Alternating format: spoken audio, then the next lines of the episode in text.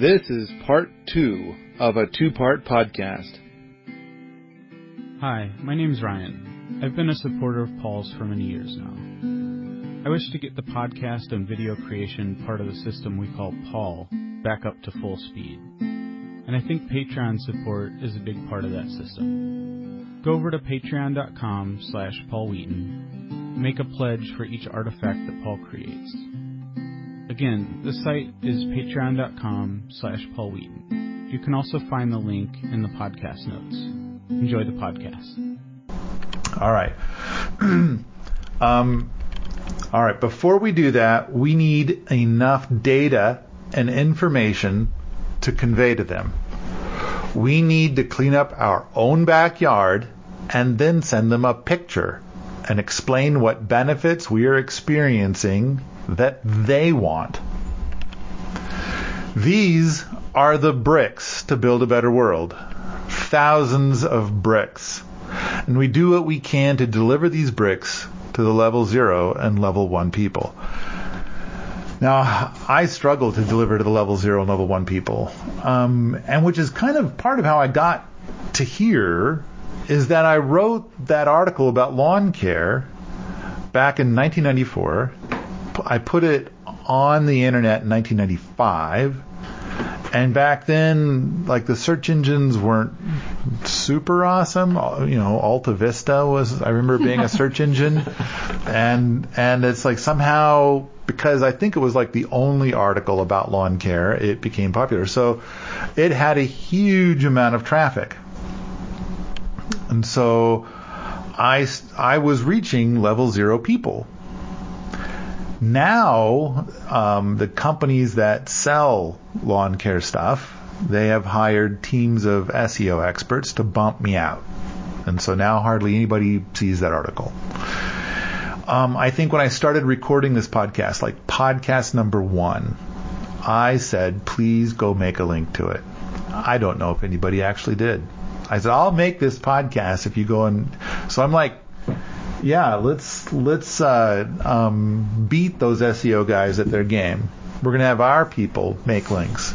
I don't think it ever happened. I know that the article never budged. It always stayed right where it was. So, but the key is is that um, how do we reach those level zero people? It is a challenge. But I kind of feel like, and and so Jennifer was hitting me with this earlier is kind of like okay with a rocket mass heater. How does a person who has like like for every person who builds a rocket mass heater, there's probably a hundred people who have that level of DIY ability, and they live in a cold climate, um, and they do not build a rocket mass heater. Why not? What's what's the thing? And I, and it's kind of like I think that such a DIY person needs to hear from three different people first. I have it and it's wonderful. Then they'll consider doing it. And then, you know, they probably will. They will probably do it. But how do we get to the point that they can hear that? And it's like, well, we just got to do more. We got to do more. We got to do more. We got to get it. So, um, reaching the level zero people is a bit of a problem. And and uh, I don't know of those people. How many of those people? How many level zero people have seen an inconvenient truth? I mean, maybe a, a, a third of them. Level zero. I I feel like a third of level one people have seen an inconvenient truth. I feel like 1% of level zero people accidentally saw an inconvenient truth. Okay. Yeah. Maybe a lot of them heard about it and how stupid it is from their favorite media source. Totally. Who was telling them it, it's dumb. Right. Okay. It's more like that. All right. All right. All right. Um, So, I mean, that is still an issue, but it's like, I, I do believe, though, that um, if we can somehow reach a group of, maybe that's the thing to do is we, we, we pick a city. And we go into the city and we need to convert us, like in a neighborhood even, convert 10% to something maybe even a rocket mass heater. And then once that conversion is done, then um, it'll then infect the neighbors from there, possibly. Although I kind of feel like in this day and age, people don't in a city, people in the city generally don't talk to their neighbors as much as they used to. So maybe not. I mean, like back home in Texas, uh, we've got a lot of rice farming in our area, and like organic rice farming has become really popular, despite the fact that absolutely no one doing it cares at all about the environment or buys organic themselves, simply because it's it's really profitable. And so like their farmer buddies were like, "Can you believe how much I can sell this rice for?" And so now they're all growing organic rice. Like I think there's there's potential for that to happen even in communities who are like kind of collectively level zero. Okay. Uh, you guys have Well, I think I think if you're you know if you're going to talk about going into cities and and networking and and connecting people with bricks, a lot of a lot of cities, um, you know, we're building on the foundation that.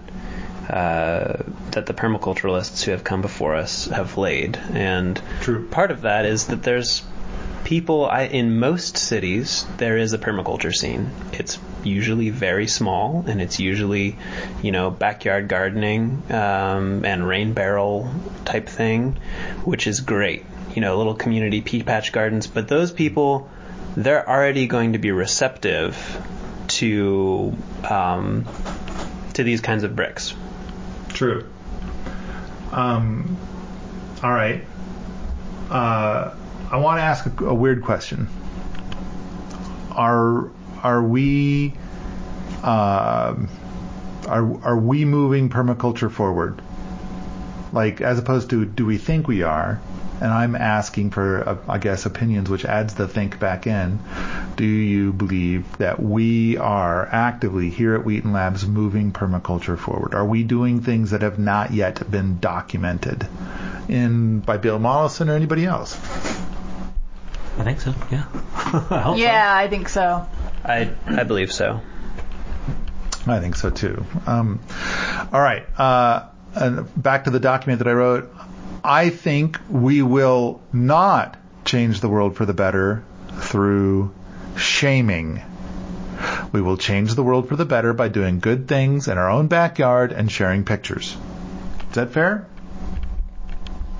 I think that's a pretty good, pretty good assessment. I mean, I think you probably can change the world somewhat through shaming, but that's not what we want to focus on. Yeah, I think when you shame, when you do it, you're going to get a lot of resistance as well. Right. Just just blind resistance. I mean, I think it can eventually work to some degree, and I mean, I think there are things like anti-smoking campaigns that have employed that successfully to some degree, but like it's miserable, and I don't want to do it. So yeah. It probably works on a small percentage of people, and then the other people, it does the opposite Right. of work. Yeah. Fuck you. All right. Um, I'm trying to connect all of this to my projects. Uh, the the content here, and so this is I wrote this on Permies. The content here has now reached more than 100 million people, and we are trying to grow and reach more. My property is loaded with new projects and people working on getting projects completed and posting pictures. To reach people in other ways, I've produced a dozen movies, the cards, videos, podcasts, articles, interviews, and the best of them all, the book. I think out of all of my stuff, the book is the best. Is that fair? I, I think so yeah Yeah. I agree with you So I know Yeah. I've I've put more time in polishing that book than you know most of my other stuff, but. Um, and I guess, and, and part of, and in case I wasn't clear, I'm feeling pissy that my book isn't like doing a hundred times better. So earlier I mentioned it, you know, how do I? And now I'm saying I'm feeling pissy that it's not by itself doing a hundred times better right. thousand times better. The book is, I think, the best. The oh, the book is, I think, the best list of things to add comfort and money to your life. Uh, that just so happen to also solve global problems. But I am now thinking that I might not have been clear enough in the introduction about this point. To move my projects forward, my forward velocity is limited by resources. To gain those resources, I try to do the same thing. Uh, create something of great benefit and value. To provide something in return for resources. To be generous. As I type this, I have a Kickstarter running where I think that we return, I think this must be a typo, where I think that what we return has 10 times the value of what people put in. Does that seem fair? I mean, you know, Jennifer and Josiah, you guys helped me kind of whip out the you know the stuff for the Kickstarter. Jennifer with huge amounts of time, but when we sit and we look at the dollar value of what's at the ten dollar level, Right. are we providing a hundred dollars or more worth of content? Totally. Yeah, I think everything up to definitely the hundred dollar level, like you're getting back way, way more. I mean, if somebody decides to give us ten thousand dollars or something, they're probably not getting their money's worth. Yeah. but Yeah. but thanks. Your extra coin is appreciated. I think ten thousand is the most Kickstarter will allow um, for anything, but I don't think we even have a reward for that much. no, we totally don't. we could Yeah. we could make something up. so, um, all right, I got to do the scrolly thing. Oh, and then I've got my somebody made. I've I've said this a bunch of times. Try 100 things, two will work out, but you never know in advance which two. And somebody made a lovely meme. I guess that's supposed to be a picture of me in there. Is that? I don't think that's meant to be you, Paul. Oh, there it's are just- clues. Okay. All right. Yeah. that guy looks kind of thin. so, uh, yeah, either, either that or there was some photoshopping done. And Yeah. he doesn't even have a beard. I don't know. Maybe he does. I don't think he does. All right. All right. it isn't perfect. I'm trying all sorts of things. And I have about a hundred people that are actively pushing me forward, many of whom are doing it in a way where I don't see uh, where they have any direct benefit. My only guess is that they're thinking the same thing I am. This will work if enough of us push. Some are putting in time on the staff. Some are here at Wheaton Labs. Some are flooding my Patreon stuff with coin or putting heaps of coin into the Kickstarter. And the one thing that I think moves all of this forward the most, the BRK. Uh, so I've, I don't know, I've, I'm in the middle of a paragraph, but I got to stop and say, I've been asked, I don't know how many times, like, what's, if I want to put a thousand dollars into pushing forward whatever you do, where's the best place to put it? I think the BRK. I think it's more important than the Kickstarter, more important than my Patreon account, more important than anything else I can think of.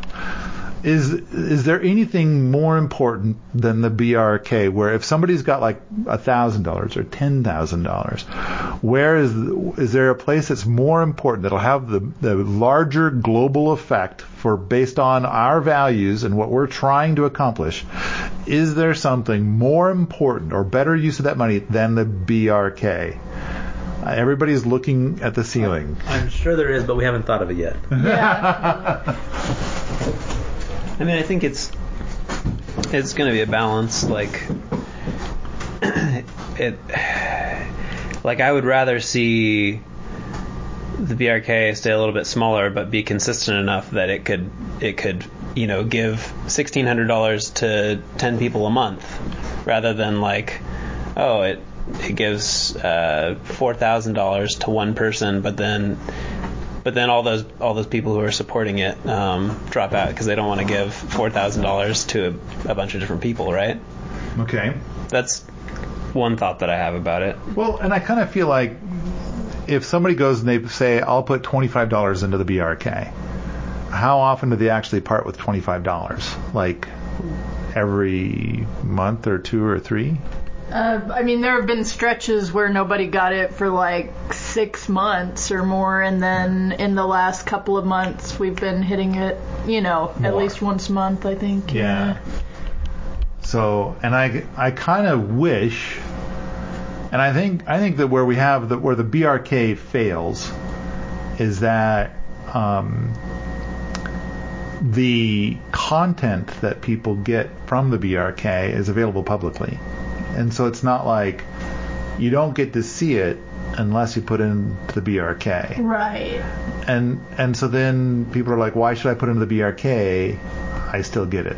And so uh, I think big thanks to the people that have put money into the BRK at this time. Totally. And uh, and it's it has taken a hit. It would be great if it was to grow out again. But I you know for all the little for all the thousands of variables that I try to you know juggle every day to try to move forward that's the, if somebody asked and they have asked that's what i say and then i would say only 10% of them actually do put something in mm-hmm. and it's like i don't know maybe it's just a little too confusing it needs to be a little more formal maybe Yeah, I think there is an element of confusion when people first encounter it. Like, I mean, one, I think the title's a little opaque. The biological reverse Kickstarter doesn't have Yeah. immediate meaning to people, and then it's just kind of like a long list, and it overwhelms people, and they run away. But, um, but that could be solved, like many things, with more than 30 seconds worth of attention. All right, so I'm in the middle of a paragraph. Uh, some are flooding my Patreon stuff with a coin or putting heaps of coin into my Kickstarter. And the one thing that I think moves all this forward the most, the BRK. I want to say thanks to all of these people, but thanks seems to suggest that they are doing this stuff for me. It's not like I take I can take all of this and can now go on some glorious 5-year vacation as an exploration of deep hedonism. And then I mention HHH and I think everybody I, I have no idea what that means. No means. idea what HHH means. Really? Yeah. Yeah, Fred? no. so none of us know. I know GGG. I don't know HHH. I don't know that one either. What's GGG? Uh, good giving and game. It's a Oh, yeah, the. I've sexual never. thing. It's a what thing? It's like a sexual partner thing. Oh my! No wonder I don't know what that is. Okay, HHH. So there, there was a point in time when people were asking me like, "Well, I want to put money into what you're doing, but what are you gonna? What are you gonna? Like, if I buy your four DVD set, what are you gonna do with that money? That's what I need to know. Or I'm not buying this four DVD set. And my answer has universally been, oh, I'll tell you what I'm going to spend on. I'm going to spend on hookers, heroin, and hooch. Mm. H H H. And and so of course I've never done that. But actually, you know what? I have bought hooch before. um, but still, it's like uh, you know, I'm going to spend on whatever the fuck I want to spend it on. It's none of your fucking business. But all right, so I mentioned. So there's a shout out to HHH there. Maybe other people will ask, and you know, a pod person can enlighten them. But I know that I've gotten like uh, like uh, we've gotten that gift card from Bill Krim in the past, and it said for pure simple fun, fun and it says HHH approved. And so, um, all right. I want to say thanks for understanding what I am trying to do. And I'm reluctant to say it, making sacrifices of your time and or monies where there is no obvious direct benefit. So all this stuff about connecting information to people so that they can have a large benefit without sacrifice does still take sacrifice. And I feel like we're making massive progress on dimes and nickels, especially when compared to professional organizations. And I put the word professional in quotes. But um, I think that uh, by the standards of many, do you? How about here's a here's a. Do you guys believe that what you're doing here is uh, is sacrifice? Well, No. No. Okay. Nope. Do you think that your families think it is sacrifice? Yes.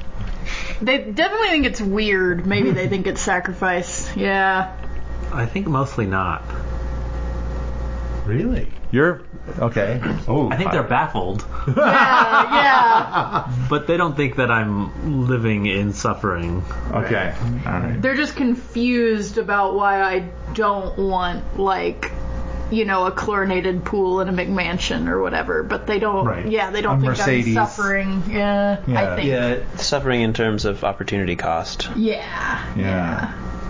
You could be a doctor. Exactly. Yeah.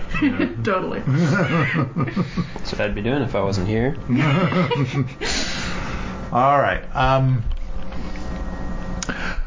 Let's see. What I am trying to say is that global positive change comes from teaching a billion people about the benefit they derive from one simple thing.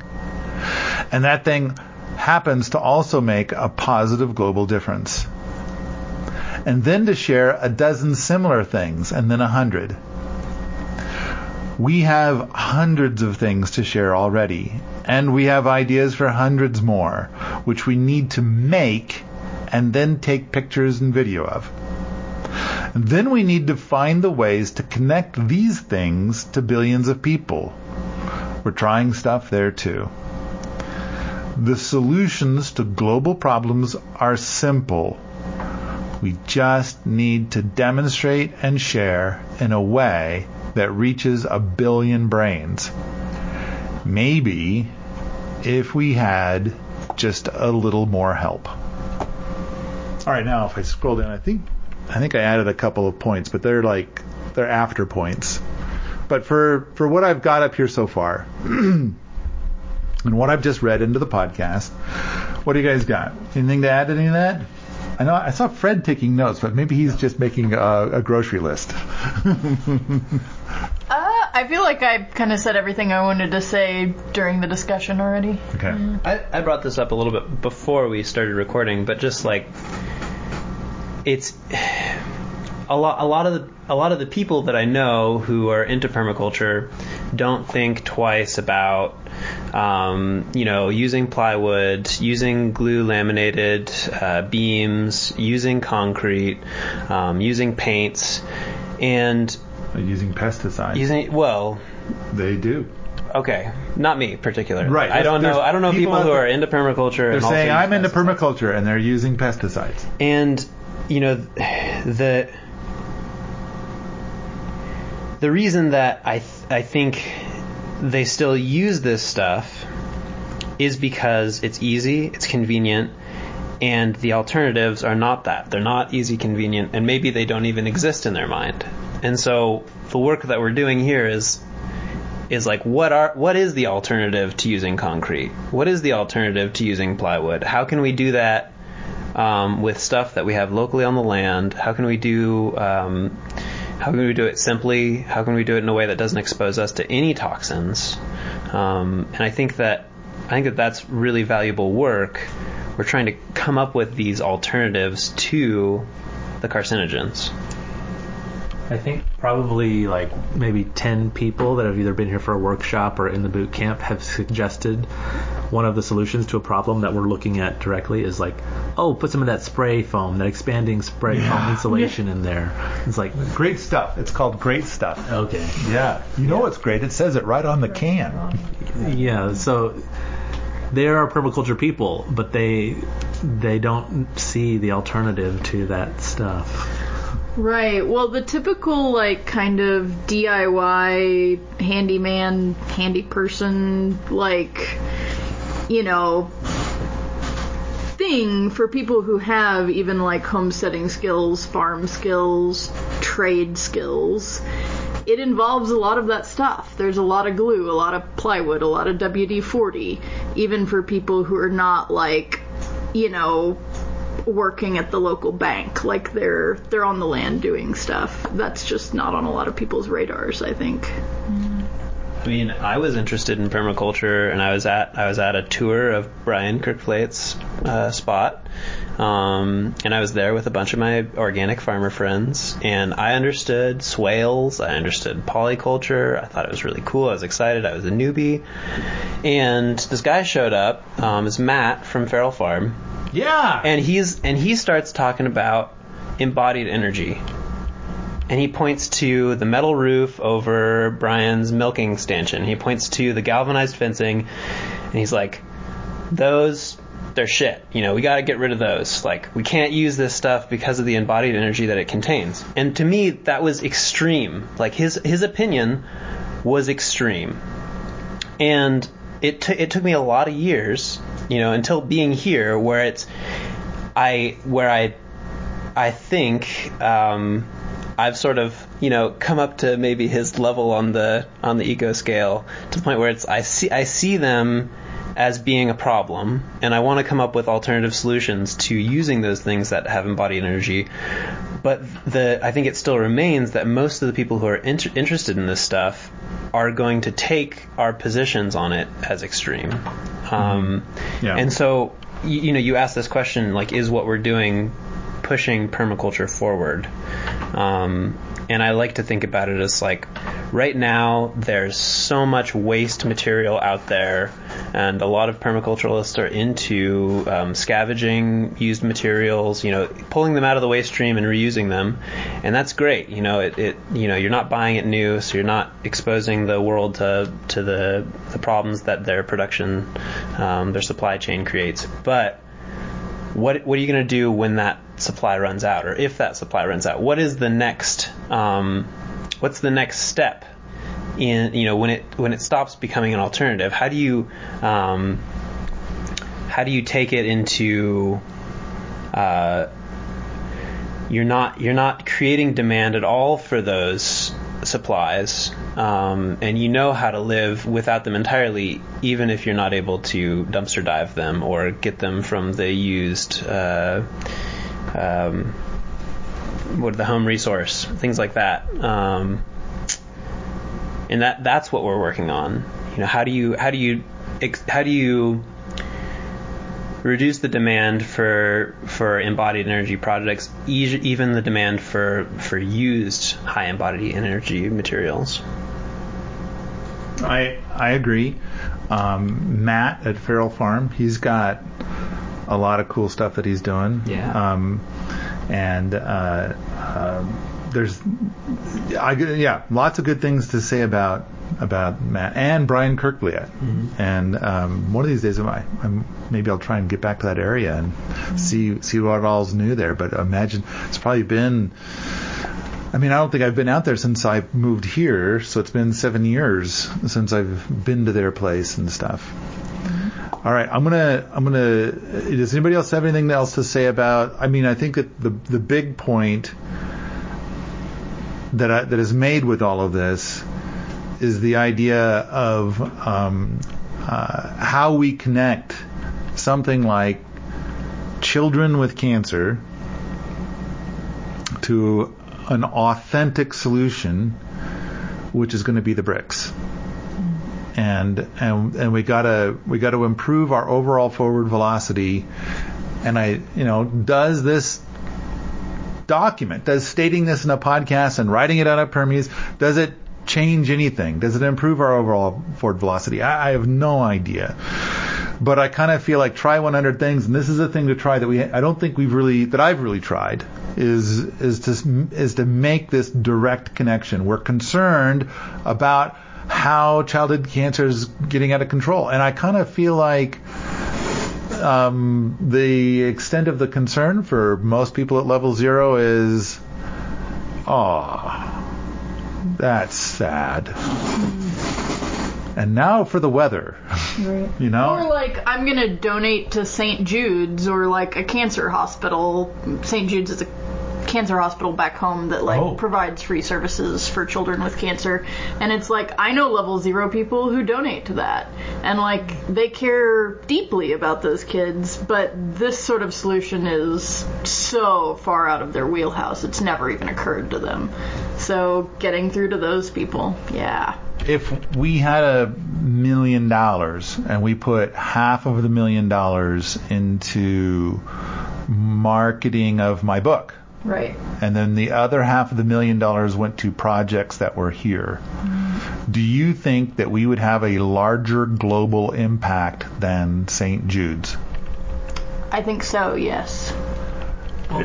So, to be clear, St. Jude's is trying to cure cancers that children get. Mm-hmm. But Right. they're not doing anything, as far as I know, to prevent those cancers from happening. Right. Right. And so, you know, yeah, St. Jude's is pretty well known. My dad was a fundraiser for them. Yeah. Um, But he wasn't looking at, like, well, what's causing these cancers? How can we get those out of people's lives? Yeah, Okay. no, not at all. Now, forgive me for a moment, Fred. I want to do something, and I, I think it's kind of mean of me to, to, to do it, but okay, I'm going to. I want to ask you a, a question. It's a it's a mean and brutal question. I might not answer. Did your dad get paid to do that? No. Awesome. Oh, that was not the answer I thought I was going to get. I thought I was going to get like, oh, it was his job. No, no, no. He Okay. he was just something that he did in his spare time. Like Okay. it wasn't like he was one of the corporate fundraisers for St. Right, Jude, right. Okay. which All I'm right. sure there are. Yeah, that's where I was thinking, like, because I know very little about your dad, and um, so I was thinking, like, maybe that's his job is is to do that. But okay, no, uh, that is that is actually awesome. That's very cool. Mm-hmm. But at the same time, I kind of, to, to Jennifer's point, I kind of wonder if. Um, is, are the people involved in St. Jude's are they kind of helping to support a profitable thing? Like like there's a bunch of people getting rich, and St. Jude's is the facilitator for those people getting rich. I do not know. I wouldn't be surprised because that's how a lot of stuff goes. Um, I think the people, particularly the people who donate to them, are very well motivated people. Um, I don't know if their donations are being used well. I've seen things on the internet that are critical. I've seen things that are very positive. I just don't know. Are there volunteers at St. Jude's? Um, I mean, they're a they're like a hospital hospital, so as far as I know, mostly Yeah. it's paid medical staff. But I Right. assume that yes, people So probably Fred's- do volunteer. Fred's dad clearly wasn't getting paid. Right, So, right. all right. And I mean, my dad sends them money every month, but we've never like gone to the hospital there or Okay. anything like that. Yeah. Right. Right. I mean, I think that there's probably about seven hours of podcasts we we could record about the Susan G. Komen Foundation and a bunch of other, you know, American Cancer Society and things like that, and, and all of the political and different fundraising things and different Right. and I want to, I just don't want to get into any of that. Totally. I, I kind of feel like our mission is radically different, and um, uh, and for the for a while there, I was kind of thinking like the the lowest paid person at St. Jude's Hospital is probably on their taxes reporting four or five times the income that I report every year. And so um, I'm, I guess my my point was is that I, I just kind of it comes back to that weird thing I have about nonprofits, and again, I should step away from that. That gets really political really fast. So, um, but okay, moving moving along. The next item I've got on on here is I've been interviewed a few times recently about my book, and one of the questions I get asked a lot is, the book says it's for people with a backyard.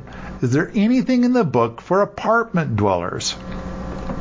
I've now answered that question so many times. I've got like a canned answer I now give. Um, the first half of the book is for everybody, including people in apartments. And the second half of the book is also for apartment dwellers, but more like how those same apartment dwellers do not happen to own a nuclear reactor, but they have a pretty good idea of what a nuclear reactor does and how a nuclear reactor basically kind of works. So, I think the second half of my book is information about how to solve world problems through bricks, but it's more like for knowledge. Just like you have knowledge of a nuclear reactor, even though you don't own one. Right. All right. So I, I kind of want to. So you're making a weird face, Josiah. No, it's you know I really like the second half of your book. I like I like the bricks. They're good. Yeah. But I think a person in an apartment would find value in those things, even though they're about your backyard or acreage. They're very interesting. There you go. I think it's good for them to know it. It's good to know how to solve world problems. Right. Most of the people that live in apartments are, you know, they might know somebody that has a backyard. Yeah. Or want to one day have a backyard of their own. Right. Yeah. Or if they're involved in a conversation about solving world problems, they could talk about a rocket mass heater. Totally. All right. Um, another element that comes up a lot is about building codes and insurance around rocket mass heaters. Part one is that there's a lot of progress with both building codes and insurance. Part two is that it is exactly like people smoking pot. Nobody ever smoked any pot until the government made it legal, right? I mean, that's how pot became legal. Everybody waited and nobody smoked any pot, right? That's what I heard. Nobody smoked any pot until the government said, okay, we've thought about it and we've decided that it's okay. So in Colorado and Washington State, now it's okay. You can you can smoke pot now. It's okay. And so everybody just waited until it was said it was until it was you know they got the message from the government that it was okay, right? Everybody's giving this weird ass look. The fuck is this all about? I mean, I know none of us smoke pot because you know I'm weird about that, but I think most of the reason is is like no one here really is interested. But is that what you guys are giving me this weird look about? Like, uh, like I don't know. I mean, I don't know anybody. I, I think lots of people smoked pot before it became legal, and I think lots of people are going to build rocket mass heaters in their home while it's legal and prove that it works.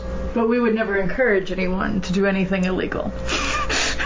Yeah, I'm. You know, I, I'm I'm sure that building a wofati is probably illegal in most states. So in those states, I'm sure that people are not going to build them, and then those states will pro well, they probably won't be the first states to legalize building a wofati. And so, um, rocket mass heaters are legal in a lot of places now to build, and there's a lot of insurance companies that approve them. And you know, if I I cannot imagine somebody building a rocket mass heater someplace. I mean, just because it saves you thousands of dollars a year and stuff like that. I mean, is that really enough? And and uh, and plus, it makes the world a cleaner place with a lower carbon footprint. I mean, they wouldn't do it for that, right? That would be taking a risk or something, wouldn't it? So. All right, I guess uh, I guess so. I'm I'm correct. It's it's uh, nobody ever smoked any pot until the government made it legal. I that's I I'm not sure. Did you, I think Josiah said that? On that note, completely unrelated note, there's this book by Thoreau called Civil Disobedience. what, was he a pot smoking dude? he was all about, um, you know, Because I imagine in his day it probably was legal. it probably was. No, he was just all about like um, evaluating the moral value of laws before you decided whether or not to follow them, essentially. Okay, that sounds complicated. All right. He also wrote Walden Pond, which was about a lovely pond. Okay. And he had a, a small place to live in. I think I think his place was about the I think his place was actually about the same size as the Love Shack. I think. All right. Um, this came up on a staff meeting on Saturday as I was attempting to paint a picture of how the SKIP program is 10,000 times more important than the Greenhouse Kickstarter. The Greenhouse Kickstarter is one brick that will possibly be a foundation for a home design that will solve a long list of global problems, including childhood cancer. But the skip stuff will be the foundation for accelerating all of these ideas and laying the foundation for new ideas on a global scale with a much stronger motivator for doing so. The Greenhouse Project is awesome for some level 4 or level 5 people. Skip will appeal to level 0 and level 1 people and be an overall stronger motivator. But I think our peeps can understand and support the greenhouse about a hundred times easier right now than Skip. So Skip still has a long ways to go for people to get their heads wrapped around it. All right, so the thing I'm putting on the table here is that Skip is 10,000 times more important than the Greenhouse Kickstarter. Does that seem like a fair number? Am I? No. I don't know. No, you don't know. It's It's a- not, it's not my job to think about that. okay. I mean, I think the Greenhouse Kickstarter has the potential to be really important as a design, like to mm-hmm. get out there, like you said, as part of a home design that will help cure childhood cancer. But sure, that's a number. 10,000. Yeah. Okay. I mean, maybe it's like, well, how many bricks are there, and it's that many times more important. Right, right. Oh, well, all right, all right. I'm gonna I'm I'm gonna use the number ten thousand, and um, I'm I'm probably more familiar with Skip than the three of you combined. True. Um, I think that everybody in this room probably has about as much knowledge about the greenhouse we're about to build as I do. Does that seem fair? So, but skip is something where it's like, and, and yeah, and, and plus, m- what you guys struggle with every day is about building things and and solving problems here. And my focus tends to be only about, I don't know, 20% what's here, and 80% is more about what's in the greater community, the you know more online community. So um, and and focusing on how do I pay for the things here and stuff like that. How do I get more boots here and and stuff. So, but I kind of feel like right now, uh, like the PEP program is defined uh, well enough for uh, anybody to get PEP one certified, and um, and so that's already done. That was done more than a year ago. And there are people that are working on that, and we've got to finish defining the rest of the PEP program, which we're almost we're getting. We, we're made, we've made a lot of great progress. There's a lot, but there's still some to go, and it takes a long time. Um, it's just it's just slow, and and then we and then we've got like a book we're kind of developing simultaneously in a way, and then um, all right. Anyway, And that'll be next year's Kickstarter.